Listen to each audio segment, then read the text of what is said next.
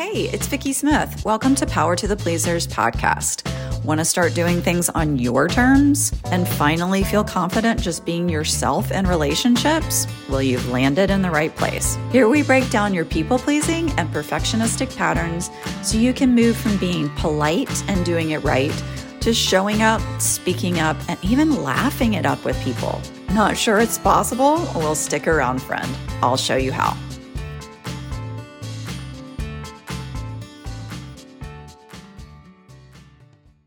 Hey, y'all. I hope you're well. I am just going to make a disclaimer out of the gate that I'm a little fired up about this topic. I'm really happy to be talking about it. It's anger. The topic is anger. And as a people pleaser, it's kind of odd to like the emotion of anger so much, but I do. and so here is the topic. We're just going to jump into it. It is developing intolerance. So I have definitely been awake for the last handful of years as we've been talking about diversity and tolerance and how important it is, especially right now in our growth as a human species living with each other. Uh, but there's also a little corner of intolerance that I want you to protect and maybe even grow a little bit. So, one of the most prized skills I have learned in people pleasing recovery is intolerance. So, you might join me in knowing what it's like to be very tolerant of bad behavior as a pleaser. I'm really actually surprised now that I look back, knowing what is okay for me and what isn't as I've done some of this work. You know, it's clearer to me these days where my boundaries are. But I'm really surprised when I look back at how many things I tolerated that were just plain rude. Like, I would let people not listen to me in a conversation, just talk over me, like, just completely change the topic, change the subject. To think about that now, you know, conversations with some people were so unfulfilling. I would walk away just with this bad feeling and, you know, something just didn't click. It just wasn't okay. But I would always excuse it as, well, that's just how they are. Or maybe they're having, you know, a bad day or something. I let people ignore ignore me, basically. But I would let people ignore a small request that I would make. And you all can back me up in knowing how hard it is to even squeak out a request in the first place, but then to have it ignored, dismissed. Yeah, it's it's embarrassing how much I tolerated that I would get up the courage to ask for something and then it have it dismissed and I would just walk away from that conversation feeling like, okay, well that's the answer. Oh my gosh. Oh, I feel so bad for my past self. But I would just go on in the relationship um, with people, just taking it, feeling like I was the one that had to do all the work behind the scenes, kind of after the fact, to make it so that I could go back into the relationship. I had to do all this work behind the scenes to try to fill in the gaps and understand them and make excuses. But I was uncomfortable around people in certain environments, and, and I just kept it going. I remember one particularly blatant boundary violation that uh, got my attention. It was in the hospital that I worked in as a young therapist, and I was getting my clinical hours. Mental health hospital setting wasn't exactly where I felt comfortable, so I was already kind of out of my element, stretched a little, but I had to get clinical hours, and so that's where I where I was working. And we did the outpatient program, sort of a, a day long leave at the end of the day, go home, come back the next day, go through groups, you know, all day long, and maybe do that for a week or two as your step down program from being inpatient. So there were always two therapists in a group, and we were supposed to be a team, you know, working in the groups, running the groups. But one day, my co leader questioned me and corrected me in front of the patients in the group and undermined me when what would have been more professional was to debrief with me after the group and share with me, you know, what they observed that wasn't working. When this happened in the group, I was shocked, but I just had to take it. I had never had the experience before of sort of being called out in front of clients. And I had no way to really deal with it in the moment. And I, I feel like the professional way of dealing with it was just to hold it and then have this conversation afterwards. But I felt so shamed and I felt so thrown off that I could not have the conversation with my co leader. I had to go to my supervisor to kind of process through it, and nothing was done about it. So, this really activated something in me. It was a reenactment of something that was core in my system from my early years, from my family, of being shamed and needing help with it, but no adult really showed up to take care of the situation and help me work through it. So it really stuck with me what happened in this group setting. But it's times like these that, that really get you in touch with these invisible lines inside of yourself, your personal boundaries, in other words. Boundaries that seem elusive to us for so long until they're glaringly clear. And you just get this clear as a bell message that says, This behavior is not okay with me. So, this is an interesting place for a people pleaser because once you get that signal, once you hear that of this behavior is not okay with me. Now what? There's another step to take now that you know that something isn't okay. But like I said, I was so shocked and I felt shamed because of some earlier experiences I had had outside of the of the hospital setting that I was triggered and I couldn't really process this with my coworker. But because of that situation with my coworker, I had my eyes opened and it really tipped me over to this new phase of my recovery from people pleasing. I was starting to hear my inner anger and I couldn't move past it with my usual self deprecating, overly responsible, well, it must have been me. you know, um, I must have done something wrong. I couldn't stuff my anger anymore.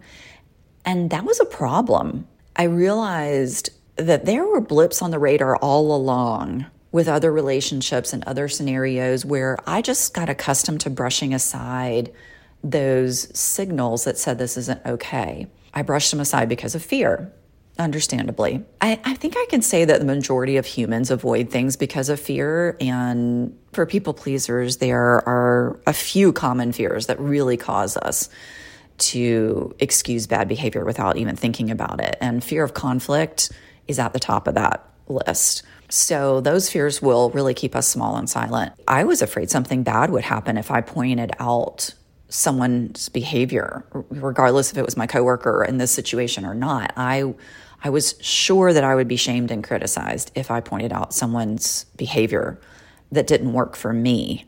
You know, how selfish of me to not be understanding. It would be my fault that I had a problem with another person and I would be encouraged to be empathetic of that person. I would encourage be encouraged to try to understand where that person was coming from. So nothing good really came of pointing out when I felt like something wasn't landing well with me. So I avoided my anger, you know, even when the blips were big blips because I just didn't want to go back to those same experiences I had as a kid when I was upset about not being able to go to a friend's house or, you know, not being able to stay out longer and ride my bike, whatever it was, right? But when I started to take those signals seriously, those blips, when I started to say, something's happening here, I knew I needed to figure out what to do with the signals of anger. And I had to figure out what the next step was. I was not going to be stuffing that anger anymore. Now, I didn't want to be an asshole. And I hear this from clients a lot. You know, when we start getting acquainted with our anger signals, we're afraid that we'll swing all the way to the other side of the pendulum and lash out and be an asshole. Now, secretly, I want to be an asshole. I think it's freeing but I always have known I can't pull it off. And I assure my clients that as people pleasers and perfectionists, we are really never going to be assholes. It's just not in our nature. But we do need to figure out what works as a next step for us. Once we get that signal of anger, you know, what do we do with the voice of our inner anger? You know, we hear it clearly. It says, This isn't okay with me. Okay, now what? What I noticed that started happening, especially after this event in the hospital group, was that I began to voice my anger to a safe person. And for me, that's my husband. And my husband became pretty observant of me venting, and especially when I complain too many times about a particular situation or person, he starts to go, Huh, okay, you're talking about this again. And one time he said to me, They're taking advantage of you, and you know it. This wasn't about the hospital situation, but I was venting about something else. And he said, They're taking advantage of you, and you know it. And you have to get it out in order for you to be with them again you can't go back holding this resentment and anger, but you're only getting it out to me and it's not doing anything. And he was right. I felt encouraged to figure out a way to get it out. I couldn't keep letting the anger just talk through me and be heard by him because it didn't go anywhere. It just circled around in our living room and it wasn't getting me any farther feeling more comfortable or more secure or more connected in relationship with with whoever I was resentful towards. So I turned to my journal and started just pouring it out there. And then I looked at my journal after many weeks of entries and I I was like, "Oh, you know what? I'm starting my journal like every day with I am so fucking angry." And I was like, "Crap, I am just circling this again. I, this is not getting anywhere. It's just staying inside. I had started internal family systems training as a therapist at the time, and I was receiving therapy myself through internal family systems model. And I knew that this was a part of me that was going to keep poking its head out this anger. I was the one that was going to listen to my inner anger part and be its advocate. I knew that was my next step. I just didn't know how to make it happen yet. But in IFS, we help ourselves move from being merged with or blended with a part of our inner world or our inner personality. We help ourselves move from being merged with a part and getting more perspective about it. So we're blended when we're caught in something like a thought or a feeling or even a body sensation, and it feels like it's our entire experience. And I used to be very blended with my anger part when I was talking to my husband or journaling. It felt like it was my entire body, it was every thought I was thinking. I was also blended with my people pleaser part more than I realized. You know, that part of me was trained to ease tension in relationships. That people pleaser part of me was there to be a comfort to others and not rock the boat to be the peacemaker, the silent, supportive cast member. you know, so I was aware that I had anger and I was aware I had a people pleaser part. But what happens when we stay blended with the thoughts and the beliefs of a people pleaser part is that we start to collect inside the hits, if you will, that come from always putting other people first. And anger is one of those hits. And the reason I'm so fired up about anger and I really like anger is that people pleasers are angry people. People pleasers have not excused or exempted themselves from feeling anger. We just hide it incredibly well. Sometimes we even hide it from ourselves. And when we favor one part of our personality most of the time, in other words, people pleasing, there is an imbalance inside. And that's what anger starts to let you know. It starts to tell you there's too much weight on this side of the scale. I have to speak up about it. And I hear this from clients a lot. They don't want to feel angry. Clients will say, I really don't feel angry. I'm not an angry person. I'm a very understanding person. I get why people act unkind at times and I give them a break because life is hard. Right? They really prize their anti anger, their understanding qualities. Hey, did you know there are different types of people pleasers? Wait, what? No way. Yep.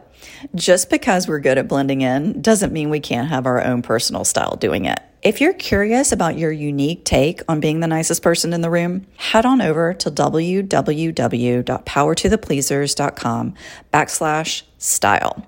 You'll get your quiz right away. Have fun. I have clients that share with me, I'm afraid of my anger. I don't even know what to do with it if I was to feel it. So I get it, right? Like, it's great. It's great to be kind and understanding and forgiving and offer grace to people who are in a bad mood. That's fantastic. You're probably a very popular person. but I get so jazzed about my people pleasing clients finding their anger because it's a valid signal to you. And it's a place inside of us that can't be ignored and we can't stuff all the time. And it's great that you're understanding and people like you and all that kind of stuff, but how often are you going to want to show up as only understanding, as only been giving people the benefit of the doubt? When you work with your people pleasing part, you get to ask that part of you questions like, what are you afraid will happen if you don't offer understanding and give people chance after chance? You get to ask your own self, your own people pleaser part, that question. What are you afraid will happen if you let anger speak out? We want to know why our people pleaser part is so strong and it's because of what my clients say and because of what I used to feel. Staying small and silent and accommodating and understanding and positive and pleasant, all of those things decrease tension. Anger does not decrease tension. But if you're hiding it from yourself, just be aware. It'll stack up on you. You can't escape the feeling of anger. It is a part of you. And it's not a bad part of you, it's not a bad feeling. It's useful and it's necessary and it's a signal. And it's time to get to know what it's telling you. So, doing the IFS work, I realized I was prioritizing my people pleaser part and ignoring my anger, right? Well, I wasn't ignoring it. I was journaling about it. I was venting to my husband. So I was getting crumbs of relief, but it was still stacking up inside. And that event in the group in the hospital just gave me well, let me say it this way. It just gave that Jenga tower inside, you know, the tower that the game that you build all the blocks and it just gets higher and higher, but it just has all these holes in it. It gave that Jenga tower of anger inside enough weight to come crashing down, and I had to deal with what I was feeling. As contrary to what I wanted to feel and to what I and what I wanted to show to others, that I was pleasant and, and amazing and likable, I was also full of anger. And what scares people pleasers about getting in touch with their anger is that they've been collecting anger bits for years. And so it's kind of like rage. Yeah, it's a little bit more than anger, actually. But with IFS, we can work with that. It doesn't have to blow up, you know, burn the house down and to make a point that, oh my gosh, I'm finally in touch with my anger. That doesn't have to be it. In IFS, we talk about speaking from a part of us and we talk about speaking for a part of us. So if you're going to burn the house down, you're going to speak from a part of your anger, from your anger part. If you're going to learn to speak for your anger part, you don't have to burn the house down. Now, people pleasers are afraid that they, you know, they don't want to lash out at people, they don't want to be assholes, they they don't want to cause destruction, right? I mean, we are used to seeing other people's anger and feeling the wrath of it and seeing the destruction. But that anger part isn't really through IFS work, it isn't really going to take the wheel from the people pleaser part and put the pedal to the metal and go 120 miles per hour. It's just not going to do that, especially as people pleasers. We're not going to do that. But we do want to give space for the anger part to talk. So it really helps to learn that we can begin to listen to our anger and then become its interpreter, become its translator, you know, and when we need to talk to somebody where a boundary's been crossed and anger is signaling that to us, that we can speak for our anger through doing IFS work and getting to know our angry part. I was still scared shitless to use my voice and express my anger, even after learning about speaking from and speaking for. But I did understand that the next step wasn't to start telling people how I felt about them and crossing a bunch of boundaries on their side. I just needed to get to know my anger myself, just me and it. And so listening to it, letting it be a part of the inner conversation that was always going on in my head instead of trying to stuff it aside, learning to sift through all that blustery bitching, you know, and find the true message inside, that was what was appealing to me. I see recovery from people pleasing and perfectionism as gathering these huge ass rocks to place one by one across a raging river. You know, normally we stand at the side of the river and we look at the water and we say, Nope, not worth it, too much work, gonna get hurt. And we just return to the familiarity of ignoring our anger, being the understanding and available friend, sibling, neighbor, whatever. We just go back to the familiarity of people pleasing. Well, at some point, we see we need to cross that damn river. Now what? Well, you start looking for these big ass boulders and you begin to create stepping stones to get across it. The anger becomes like jet fuel for you to start to change things from the inside out you listening to your anger part and getting to know your people pleaser's fears if the anger does speak up, all of that is you creating your own recovery plan and strategy from people pleasing and perfectionism. And it's vital for us to get to know the parts of our personality who are running the show. Matter of fact, that's the first stepping stone. The next stepping stone is learning to listen to who you find inside. And for us pleasers and perfectionists, that would be the people pleaser part and the perfectionist part. The next is not judging what you hear when you get to know these parts, especially when anger starts to become part of the conversation, not judging the anger. In IFS work, we start to help relax back parts that have been gripping the steering wheel and running the show. And we start listening to other parts that have been riding in the car with them and being like, oh my God, I really wish we could stop going in circles and change our route. These are steps to take to unwind from people pleasing, to get to know your anger, and your anger will help you with your boundaries.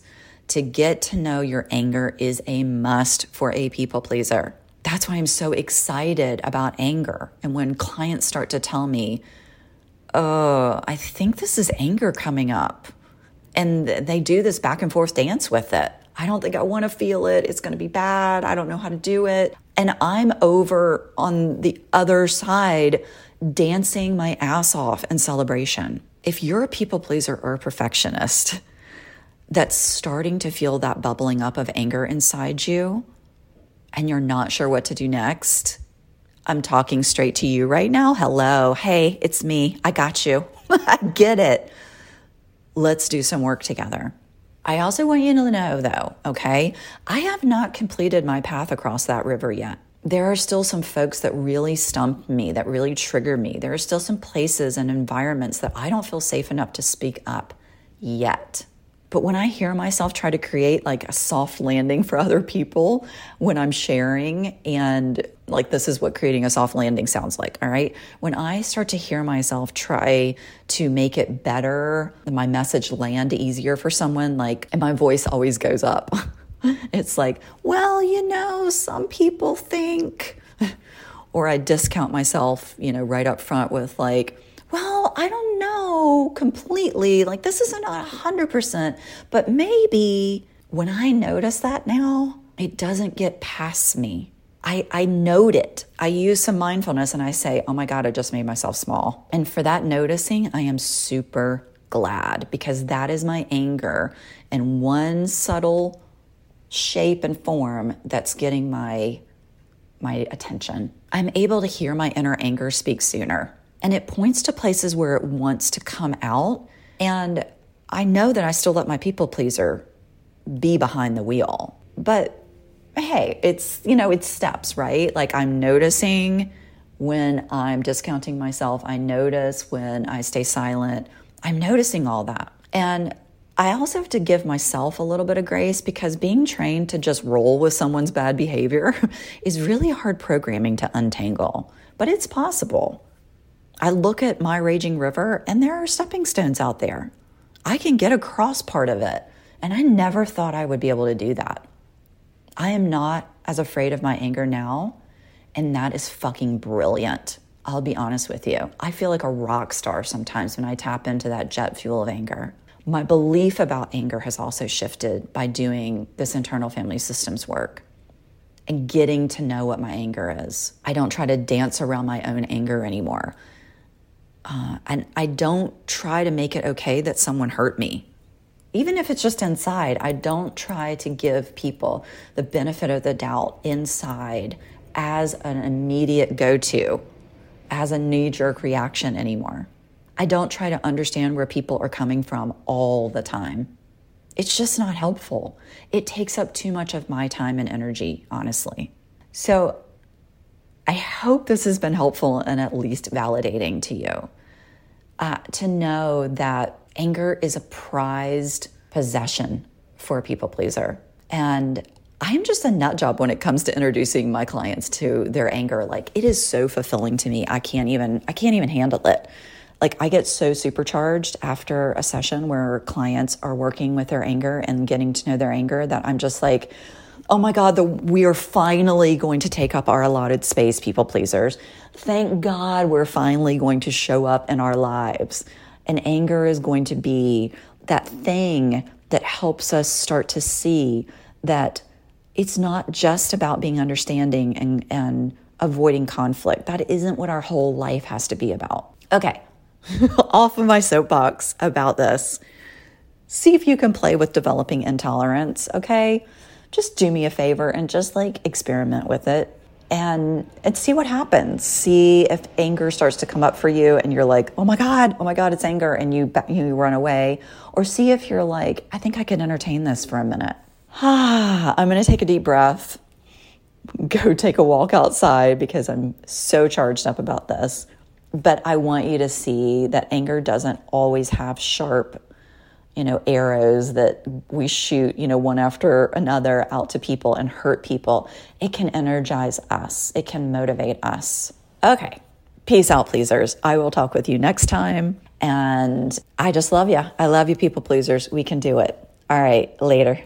Hey, thanks so much for listening. If this has been helpful for you, I'd so appreciate it if you could take a moment and just rate and review, and then others might be able to find us more easily. And please also share with friends that could use this information too. Okay, thanks again, and I look forward to sharing more episodes with you in the future. Take care.